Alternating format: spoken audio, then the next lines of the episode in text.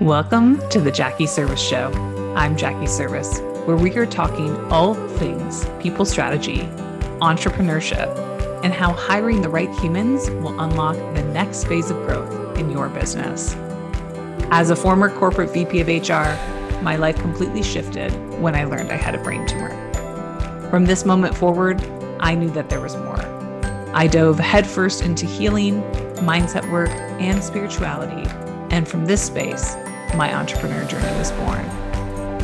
Now I am a people strategist and founder of Serv Recruitment Agency, a boutique recruitment firm that helps scaling companies hire aligned leaders for growth. In this podcast, I'm going to share about my business journey, entrepreneurship, leadership, and how hiring the right humans unlocks massive potential. Welcome to the show. Are you confused about hiring? You're not alone. Majority of leaders struggle to figure out who they need, in what roles, and when, and how these people will have the greatest impact on the growth of their business. This is why we created People Strategy Sessions to do a deep dive into your business and help you build a clear roadmap on the talent you need to drive sustainable growth. We dive into your greater why, where you are today in your business, where you want to go in your business from a growth standpoint, and ultimately, who do you need to enable that growth overall? For more information, please send an email to jackie at jackieserviss.com or feel free to reach out at JackieServiss across all platforms. Welcome back to another episode of the Jackie Serviss Show. This one is going to be a lot of fun, my friends. I have a partner and somebody that I have been doing business with for over a year on the show today, Mr. Shane Hipps. Welcome to the show. Greetings. Thanks for having me. So excited about this one. We are coming today to kick off a brand new series that we are going to bring to you, which is all about the founder's dilemma. We will get into specifics around what we see in the marketplace with what we do in terms of what the what the founder's dilemma really is and what's exciting is we're actually going to bring some different founders into the podcast with us to have real live conversations about the different challenges the different mindset hacks things that they're working through internally in their own development as well but before we get there so shane and i have been partners working together for the last year really in the space of people so I will have Shane introduce himself in a minute. But from my perspective, Shane is one of the like a world renowned executive coach, works with all sorts of leaders in different industries and really helps them from a mindset standpoint, breaking through a lot of the dilemmas that they're facing. Not only does he do that kind of from a mindset standpoint, but he also really breaks it down into being operational. And so I have talked on this podcast podcast at length about talent really being how are we attracting, developing, and retaining great humans in our organizations? My focus is much more on the attract side with the executive recruiting side of the business. What Shane is very gifted at is really helping thinking about the development and the retention of great talent once you bring them into the business. So, Shane, I will hand it over to you to do a quick intro of your journey and yourself, of how you've gotten there. But it is just such an honor and a privilege to get to call you a friend and also somebody that I get to do business with as well. Absolutely. It's been an amazing year. I've really enjoyed it. Um, you, are just so magical. Anytime uh, for years when I would coach clients, I was always like, well, you need a person. And I never ever had a recruiter that I fully trusted. So I was, they were, I was called, telling them like they just need to go find a recruiter and help them hire someone. And I never felt great about it. And as soon as I met you and we started working together, I just, as you know, I've been pretty much every client I have, I'm like, you need to talk to Jackie. Jackie's the one you get. So, uh, and we've just had a lot of success. It's been amazing. So, loving that. Um, my background, I uh, started a career. I was in advertising, I helped launch Porsche's SUV to North America. I was all about communication and stuff like that. Uh, then I went on and did what every ad guy does. I went to seminary and I got a master's of divinity, which is the, the greatest overstatement of a degree you could possibly have. I've mastered the divine, uh, which is uh, what you get if you're going to be a pastor. And I became a pastor. I became a Mennonite pastor. And then I that was church of about 300 in Phoenix. Uh, and then I became a, a, pastor of a church of about six to 8,000 in Michigan, what we call a mega church affectionately, which is uh, now your listeners, half of them have now stopped listening. The other half are more interested. So I found it's quite a polarizing uh, thing to be. Um, so I spent a few years uh, leading a very large community of faith. And um, then after a few years of that, I started getting contacted by people who were listening to the sermon podcast. So we mm-hmm. had maybe 30,000 people that would listen to that every week from around the world. And uh, they these CEOs wanted to talk to me. And I took these calls. And as we would talk, one of the things that became really clear to me was that leading a corporation was operationally more complex than leading a church, even a really big one, by a factor of a thousand. It was just so complex but they weren't really dealing with operational business problems. They were really struggling with human problems. And the more we talked, the more I learned that the higher they get in an organization, the less their problems are actually business problems, and the more their challenges are human problems.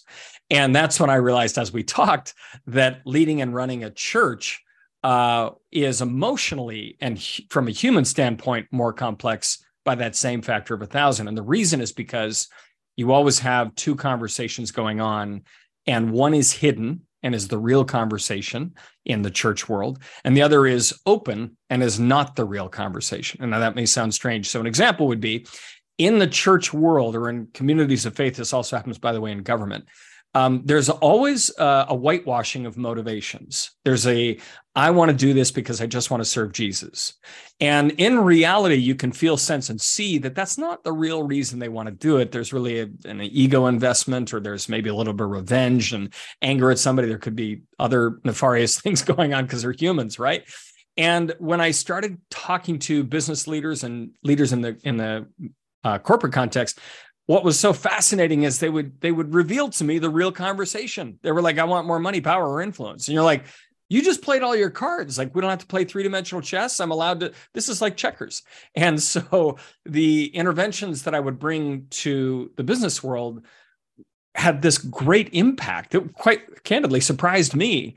And uh, the leaders of the organizations were like, "This is great. We want to keep doing this." And so over time, I left that and 2013, I started doing this full time with leaders from all kinds of companies. So I've worked with leaders that came from Apple, Amazon, Samsung, CIA, all kinds of different places.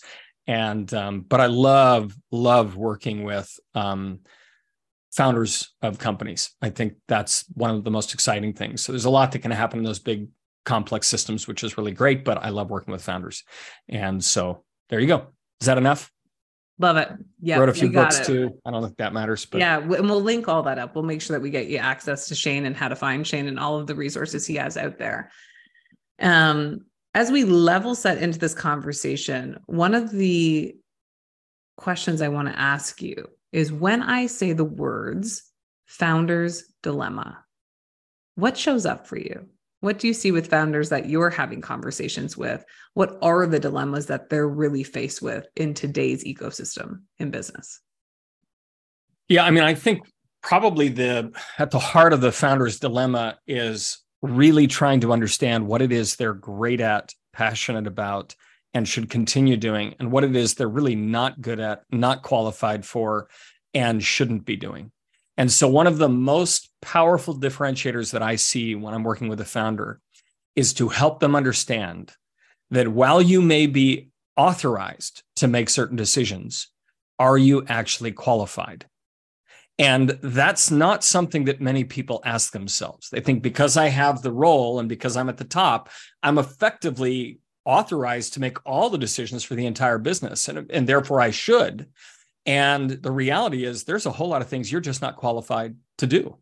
And I learned this powerfully from um, the chairman of a Fortune 50 company. And he had hired a, he was the chairman of a manufacturing business that was selling products into retail stores. And they hired a CEO from one of those massive retail stores to lead this manufacturing company. And within the first six months, he was making all kinds of critical mistakes. And the chairman had to take him aside and say, Hey, you're not qualified to make the decisions you're making. And it was a huge light bulb that went off for this guy. And so what we did is we we sort of began to partition. What are the things that you need to focus on that you're qualified to do that you care about that only you can do? And what are all these other things that you can't do that you shouldn't do? I mean you can do but you shouldn't do. Um, how do you then delegate automate outsource hire a coach for how do you make sure that you can have that done for you so in my mind, that's the heart of the founder's dilemma. Mm, I love that. And when we're talking about founders, we can give maybe even some real life um, scenarios here to kind of pull that together, to pull this string together a little bit more as well.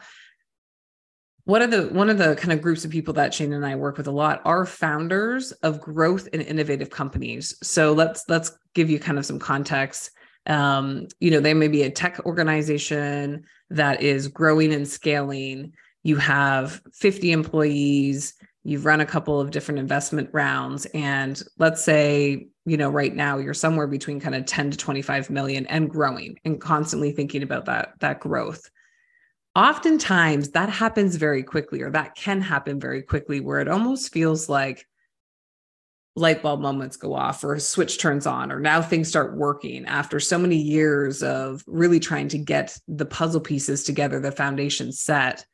Uh, there can be these moments within founders um, experiences where like light switches go off or these these dials really come on board and all of a sudden you know we're drinking from a fire hose what felt what felt digestible a couple weeks prior now feels like overwhelm and we're getting close to hitting those stages of burnout and i loved how you really broke that down to authorized or qualified because if we pull at that string a little bit more you'll start to really identify in, in a custom way for each founder that there are very specific areas within a lens of business that they are incredibly gifted at. And if we could put more resources and more time against that gifting, the unlocks within leadership and the unlocks within this organization are going to be so substantial in comparison to watering it down by having a founder that is 25% of you know doing 25% of his day with what he's gifted at and the other 75% of what he's not gifted at or she becomes even heavier right? Because the amount of time energy resources you're putting on even just thinking about the work you don't want to do is significant as well. So i just wanted to kind of paint a story a little bit around you know different founders that we've worked with that we've really kind of cracked the code with or helped them through this through this journey with when we think about the founder's dilemma and give some reference to when we're talking about a founder founder could be multiple different organizations or, or stages within a business but in one example this was kind of a founder that that we went into um, shane and i i'd love to even maybe just pull out this story a little bit of this particular situation is once we were able to identify the gifting of this particular founder, what were some of the unlocks or, or like value add that you saw in terms of once they spent more time just focused on what they were gifted at, what actually happened within the organization? What were the outcomes? Yeah, I mean, uh, so the, just to provide a little context, this this founder was masterful at fundraising and had a clear sense of vision and had all the network and relationships. He had almost no experience historically in operating a company. And as a consequence, the thing is, when you get really, really smart people, and people who are usually founders are generally really smart people, they have a tendency to assume that they can kind of figure out most things. And they, they feel a sense of responsibility that they are supposed to figure out these things. And this person was trying his best to operate the business. And he, he hired me because he was like, I don't know what I'm doing. I, and as we worked together, I realized, yeah, there's a huge learning curve he's going to have to go through. But very quickly, I saw and I told him, I'm like, you can go ahead and learn all this stuff if you want. It's not really what you're here for. That's not the best use of your gifts and talents. Your gifts are to unlock a lot of money for this business, to tell the story of this business and leverage all these relationships. We just need to hire somebody who can do the operating. And he's like, huh. Oh, that, huh. Well, that's, I don't know. Is that really necessary? Do I need to?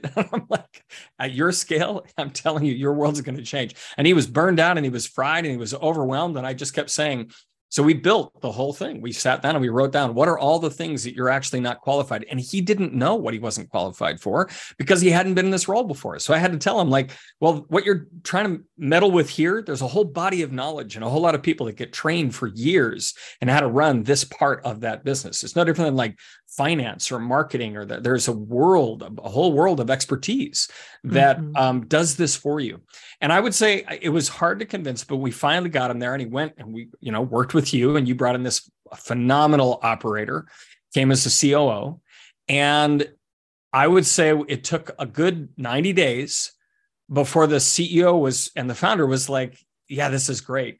We're now almost a year later. And he was just like, I sat in our most recent all hands meeting. And all I've been doing is been out of the office raising money. I haven't even been touching base. I mean, I touch base with him, of course, but I'm not involved in the day to day at all anymore, which is liberating and wonderful. But he said, I sat there and I watched him, the COO, present where the company was a year later. And he's just like, I, I couldn't even fathom how we would get there. I wouldn't know how to do any of the stuff that he built. And we are way ahead of where I would have been. And I wished to God that I'd hired him three years before. And so that was a recent conversation that we just had. And, and it was, it was, uh, gratifying, but but um, it's the story that I see over and over again, and so um, that's my encouragement. If you're a founder and you're listening to this and you're overwhelmed and you're burned out, um, start asking the question: What am I actually qualified to do? Mm, I love that so much. That's such a beautiful filter for people to actually put that on. And I think to your point, there's some situations where you don't know what you don't know. And so yeah. this is where, uh, even in my own learning of growing my own business, asking for help to have somebody come in that has expertise to help guide that conversation, which hint hint is Shane Hipps. If you don't know him, now you do. Um, and to Jackie. Actually, uh, to have somebody come in and actually walk you through that type of exercise and really help you get clear on your greatest gift and how that gift can really transcend organizations and really help unlock the greatest potential, not just for the founder, but for everyone else involved in the company as well, which is such a gift. Yeah. I love that. Mm-hmm. I'm curious for you when we talk about the heart of the issues, I can't miss talking about mindset and how sometimes ego can show up in the founder's dilemma when we feel like I hear language like, I feel like I should do that. I feel like I'm responsible for this. How have you navigated some of the mindset conversations with founders who have struggled to let go of some of the areas where maybe they are unqualified for? Um, yeah, it's a series of conversations that uh, is designed to get leaders and more in touch with reality. So when we think about um, the way leaders relate to their world, they have a narrative that they developed about what's going on in the business and how things are going and what's happening and what's not happening and who's performing and who's not performing. And so every time I start working with a leader, I'll do a 360 on them. And I start with the leader and I ask them, tell me the story of what's going on and they'll tell me, well, this is going where this is happening. That person's no good. This person's amazing. I'm loving that. I don't know what's going on there. And they'll go through and tell me the story. And then I'll go around and I'll interview all the key stakeholders. And invariably, the story of the CEO and the story of various stakeholders are not the same. The CEO is not flying at the airspeed and the altitude that they thought they were. And so the first conversation is almost always around, and it's not to say that the stakeholders have the end all be all truth. It's that the stakeholders help um, amend the story, eh, broaden the story, open the story so that they know they're closer to reality. And so that's first thing I do is I help them begin to go, okay, your airspeed is this and your altitude is this, not what you thought it was. And sometimes you're going higher, sometimes you're faster, sometimes you're slower. But what you're doing is you're getting calibrated to what you really are, what your reality is.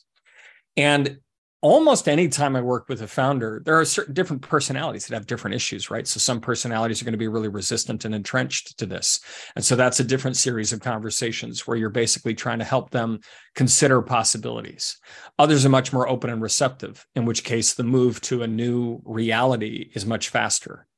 And so I, I can't say that I, the, the only tool that I know I use every time is really a 360. And then the other tool I love to use is the Enneagram, which is kind of a shortcut to what are the, the lenses that we will automatically use to tell the story. And uh, so it's a it's a shortcut to that self awareness that I think is probably the biggest thing that all leaders need, and it's really hard to get without a mirror. So that's the second thing I'll say. And the 360 is designed to do this along with a coach. And that is leaders every day look into a funhouse mirror. And that funhouse mirror distorts who they are reflecting back. And that distortion may make them look a lot taller and more muscular than they are, or it might make them look a lot squattier and fat and weird than they are. Uh, that's the funhouse mirror that all leaders have. And the readers, the reason that all leaders are looking into a funhouse mirror is that all of the people around them that are below them have a power differential. And in any hierarchical system, that power differential distorts information and feedback. It just has to, it's just built in. So, what I serve as for leaders is a flat mirror. I can give you the actual reflection based on my years of expertise and experience, the feedback and input from team members that can give you a much more coherent picture of who you really are. Why that matters is that's like finding the you are here dot on a map. Mm. If you don't have the you are here dot on a map, a map is useless you will have no idea whether you should go left or right or anything. So that's always the first step is to triangulate. I use the 360, I use the Enneagram, I use my own expertise, and I get someone the you are here dot and I get them a flat mirror so that they see themselves accurately. Oh, I love that so much. It really is so true in my own experience, uh, having sat in different roles in corporate America and then uh, uh also um, running my own business self awareness is everything, right? Having an awareness, even just the awareness of that feedback feedback loop is so critical and important because the narrative and the story that I'm telling is through the lens I'm looking through. And often that lens may be filtered in some way, shape, or form, as you just mentioned with the funhouse mirror. And how do we break my own paradigm or my own filter to actually give real time feedback in terms of how I'm being perceived in the world. What is what is the perception in the world? And even though the stakeholders may not know the end all be all, they're giving you real feedback of what they're perceiving. And that perception is in in a lot of ways their reality. And so when you start to see that and paint the picture and and I know you're masterful at the debrief of these assessments is so key and critical to be able to trend up like here are the things that we're actually seeing that aren't aligned and how do we start to really paint the picture of of a reality for you so that we can continue to move mm-hmm. forward. But the you are here dot is that one's sticking with me shane. I love that Well, I think the other thing that leaders may not realize is uh, uh, like what's really funny to me is um, very few leaders are kept up at night and and wringing their hands and worried about do I have enough self awareness? Like it's a really weird oh, right. kind of thing, right? So when we say like oh self awareness is key, people are like eh, okay, sure, yeah, fine, whatever. I need to be self aware, got it. Um, but it's not keeping them up at night. What I want to make sure the listeners understand is that there is a direct link between your understanding of your unique gifts and your unique limits that directly translates to how well your team executes your vision. And what we find is leaders with low levels of self awareness have a much more confusing and difficult time understanding why the team doesn't get them and the team isn't executing the way they need them to. And those leaders that have really high self awareness end up with people that are far more able to execute and understand the leader better, which is another common thing. I, I find leaders find two, I have two primary experiences. One, why isn't my team executing the way I need them to at the level that I need them to? What what's happening? Where's the where's the block? Why isn't it working? And two, um, I feel like, and it's related. I feel like they don't really understand me. Like when I say this, they hear that. Why is there this misunderstanding and either assigning motives I don't have or applying things that I don't think or how did this happen? Um, it it really does start with get in touch with reality, generate some self awareness, and then we can start to translate much of it automatically like, yeah, there are techniques and things that I teach and show, but sometimes it's literally just automatic. The moment a leader comes online and has this deep awareness of oneself without any judgment, by the way, that's the other powerful thing. When you can become more conscious of who and what you are without thinking yourself greater or worse than you actually are, with that low judgment, you become really, really effective as a leader. Mm, I love that. I love that so much. I'm curious for you when we think back to, gosh, the hundreds and hundreds of conversations you've had with different leaders and founders that come to you with some form of dilemma. Mm-hmm. Usually, when an executive coach is getting involved, there's some form of like, hey, I'm working through this and I'd love to pick your brain, or I'd love to you know have somebody in my corner or my support system that can actually help me outside of these walls with unbiased view are things i've heard frequently when i'm talking to executives who say that, that they have an executive coach and why they they brought that coach on. When you think about the amount of conversations you've had how many boil down to being in the category within business of being a people issue so, whether that's a leadership issue, uh, a, a, talent issue, a culture issue, a um, developmental issue for staff, retention issues for staff, like when we think about people as a category within a business, how many would you say actually boil down to being a people issue? Well, it's a, it's a weird, uh, it's a, it's hard for me to answer the question because I, I, I don't see an organization as anything other than people. So it's you know it like like I go well 100% of it is about people at least at the level that I'm dealing with, you know. So um I don't know if that answers your question, but I I it's hard for me to understand what wouldn't be about people. Even when people are having debates about which technology to deploy in this part of their business, what you're dealing with is the narrative that each person brings to this experience. You're dealing with this complex emotional system of ambition and fear and anxiety and hope and need. And all of that is hidden below the surface. And nobody's actually having that conversation. So most of what I deal in is that domain, which obfuscates and obscures the decision making process. And when you begin to clear out and clarify that underlying emotional system, and you get clear on exactly who needs what, why, where, and how, and you do that through a series of conversations, then people start making much better decisions instead of having decisions that are made through unconscious powers within the system. I don't know if that answered your question, but it 100% answered my question. I was curious. we, I've never asked you that question before. Yeah. And yet, just from my own truth, would be also 100%. And so I was curious to see where you would come at through the lens of, at the core, every business we're running is a people business. There are other aspects within a business that that help us be very successful, whether that be um, the financial side of business or systems or processes, et cetera, technology, it's all very much inclusive. But when you look at the core of it, it's the people running those or the people making the decisions against those that ultimately create the business and the ecosystem.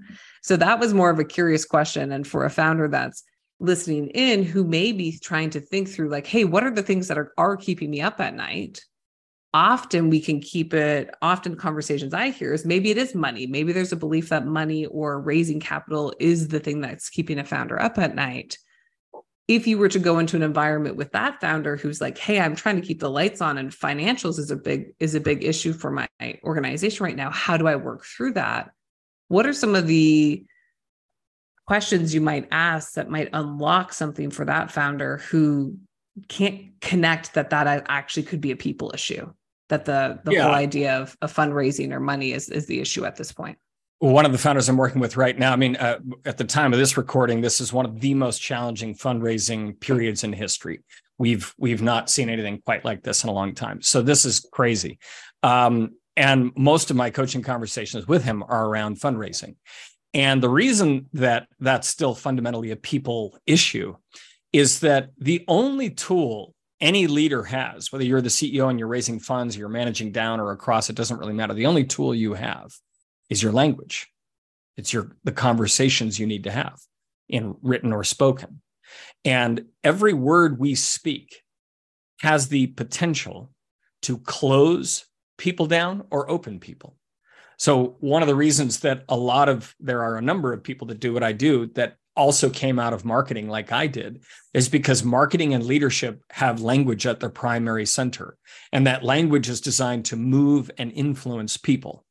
And so when you understand that and make that translation, a huge part of what I'm doing, and I'll be sitting with a leader and we will be drafting a, a one sentence email to try to get access to funding because he needs to know what's the strategy? How are we going to have this conversation? What word should i be using? What word shouldn't i be using in order to get access to this? Because ultimately he's not dealing with the technical aspect of finance. He's dealing with how do I get someone's attention? How do I get someone past their own fear that in this VC company, um, they're busy trying to manage their own status within that company? And how do I make sure that the way I'm positioned is going to shake hands with their own ambition and goals and hopes and dreams and fears within this VC company? So, what you're dealing with isn't even finance, you're dealing with humans who have fears and wants and needs and anxieties and pathologies.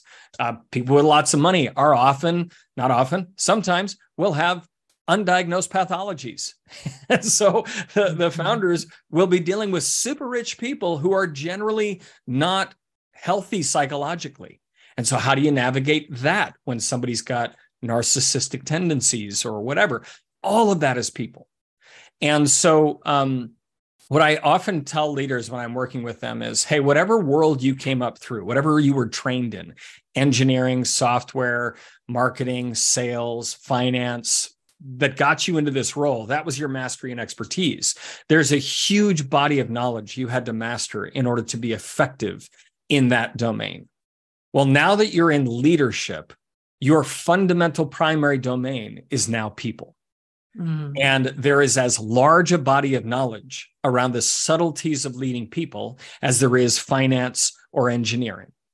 And it is really interesting how few people realize that that's a body of knowledge they need to learn. Most people assume they can reverse engineer it because they're a person and they've been with people and they've been managed. And so they'll just reverse engineer it and do what their leader did that they liked and not do the things they didn't like. And then they're kind of there. Um, and I, I just haven't seen it be effective. So people need to learn that body of knowledge.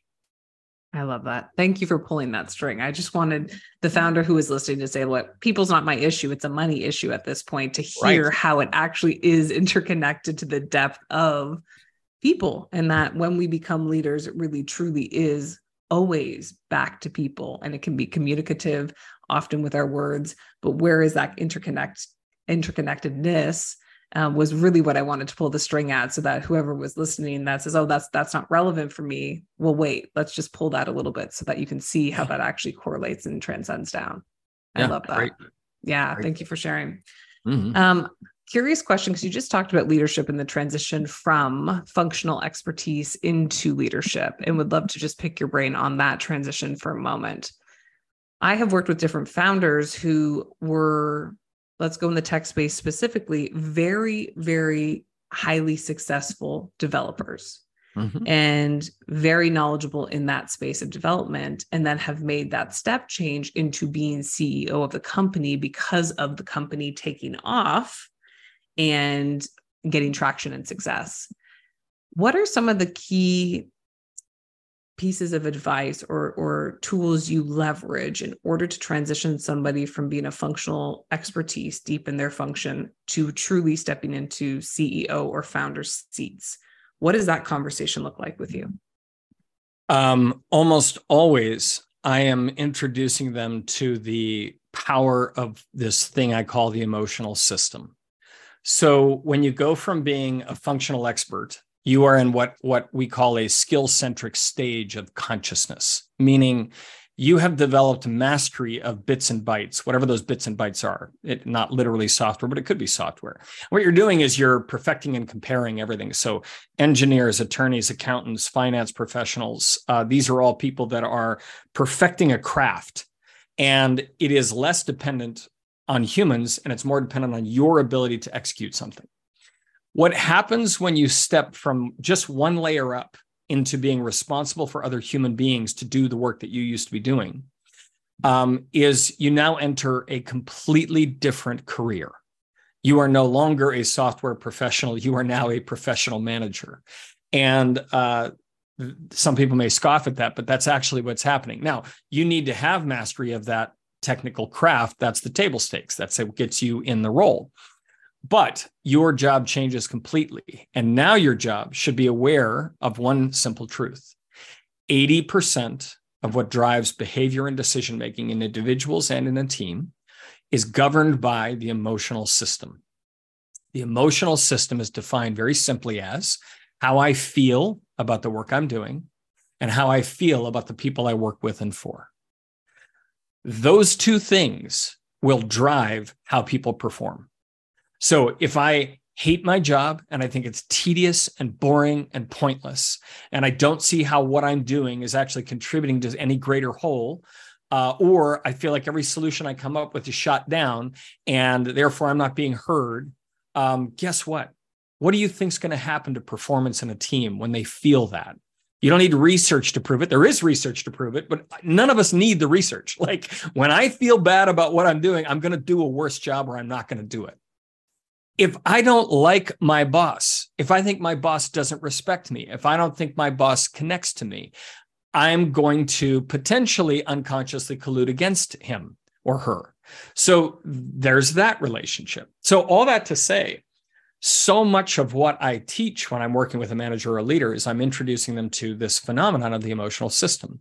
And while it's complex, these solutions are actually quite simple and they're born of very specific language patterns. So we come back to language and communication. This is how you unlock the emotional system and you begin to move with it and influence it rather than it influence you. And so, those that are listening, you can do a quick little assessment of yourself and ask yourself where you live in relationship to this thing called the emotional system. The emotional system, imagine it's like an iceberg. It's 80% below the surface. You can't see most of it. And then you have the 20% above the surface, which is the job, the tasks, the responsibilities, the accountabilities, all the things that we do day in and day out. That's that 20%. Some leaders tend to be completely out of touch with and unaware of the emotional system and what, what the point of it even is. They don't notice it. And they will often be quite surprised when things don't go the way they want. They'll be like, I told them to do this. Why aren't they doing this? I don't get the disconnect. Why are we not executing? And the reason is because they are unaware of the words they speak and the wake that their boat leaves behind emotionally in that system.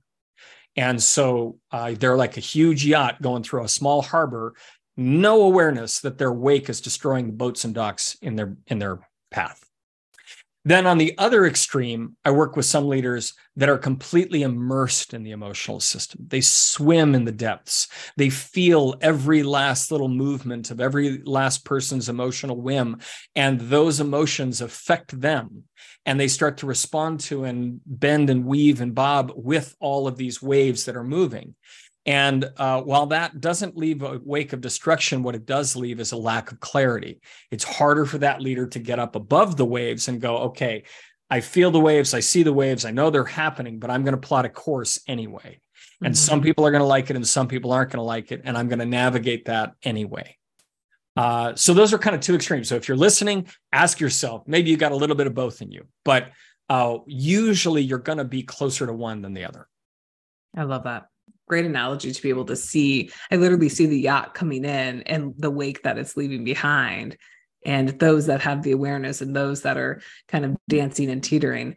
I would have said in my in my leadership background in corporate america i would have much more been the dancer. I would have been dancing and feeling a lot of the emotions and swaying some may call that a people pleaser, right? There was a bit yes. of a chameleon act that would come out within my leadership where internally I felt like I had clarity and clear direction, but how I was projecting that outwards and or even in my communication was not as clear as I thought it was. Hence those 360 feedback loops being so important to really shining that light on those. So yep. I love that. Thank you for that clarity. Yeah. Mm. Beautiful. So as we wrap today, because this is just the beginning for Shane and I, we are really committed to having conversations around this founder's dilemma and really piercing open different uh, for a founders, piercing open different possibility, different conversations inviting you into the conversation as we have it with all sorts of different founders um, over the next few months here. To the founder that's listening, Shane, what advice or from your heart, what would you say to them if they are staying up at night, they're feeling the stress of the world, they're burnt out? What's your message to that founder? I think I I know that when I was in in kind of roles where all the weapons were pointed at me, I, I genuinely felt like misunderstood. I, and I and I feel like a lot of leaders that I work with feel misunderstood. They get a lot of arrows. And th- there's something really strange that happens, which is like, well, they're in a position of power and influence, so they can take the arrows and we're gonna we're gonna fire on them. Um, and so I guess I want you to know you're not alone. And um, and it is absolutely crucial for you to find places and or people to help you remove the arrows and heal those things because they do begin to chip away at your effectiveness in leadership. So, the simple message to you as a founder is you should care as much about your emotional system personally as you do the people you lead. So, ask yourself the question How do I feel about the work I'm doing right now? If you are sick of it and tired of it, if you are feeling desperate and irritated and frustrated, then pay attention to that and start to tend to it. It matters a lot. How you feel matters a lot. If you are loving it, if you're feeling really alive and you're feeling catalyzed and you're feeling motivated, great, pay attention to that. And in both cases, ask yourself this simple question What contributes most to the way that I feel? What, what, are, what is going on that is contributing most to the way I feel? It could be external factor, factors that are contributing to that, or it could be the story you tell yourself about those factors that is contributing the most. In either case, knowing what contributes to how you feel is the beginning of your wisdom and the beginning of great leadership. So that's my advice to them. Shane, I could talk to you all day. I'm just absorbing all of this in myself. And I feel like so much wisdom has even come through this and the founders that are listening you are not alone that was my message as well is i know in my experience often we feel alone and that we don't have support systems and unbiased perspective that we can just get when needed. And if anything this message is you're not alone. These are some great tools and resources that shane's given you. But also ask the question who do you want to call in to your network? Who do you want to call in to your support system so that your ecosystem is growing with the right support around you so that you know that you're not alone in this endeavor and in this founder's journey that you're on? Shane, what is the best way for people to contact you, reach out to you, learn more about all the resources you have available? Uh, I mean, you can find me on all the social media stuff. Shane Hipps, H I P P S, um, and uh, my website shanehipps.com. And then if you want to email me, you can go Shane at shanehipps.com, and I can be reached that way. And I'm happy to chat with any of you if you need need to have a conversation. Beautiful. We'll make sure to link everything up in the show notes so that you have access to Shane and all of his incredible resources. If something landed with you today, we would love to hear it. Feedback is so important to us. So please share with us what landed, what resonated, and what you're taking away. And until next time, we'll see you again on the Jackie Serviss Show. Thank you for listening in to today's show. If there was a key message that landed with you, please share or send us a direct message on Instagram at Jackie Serviss and let us know. We love hearing from you. Also, to continue to keep this podcast growing, it would mean the world if you could take a minute and like and rate the show or share it with a friend. Our team is forever grateful. Until next time, we'll see you again on The Jackie Serviss Show.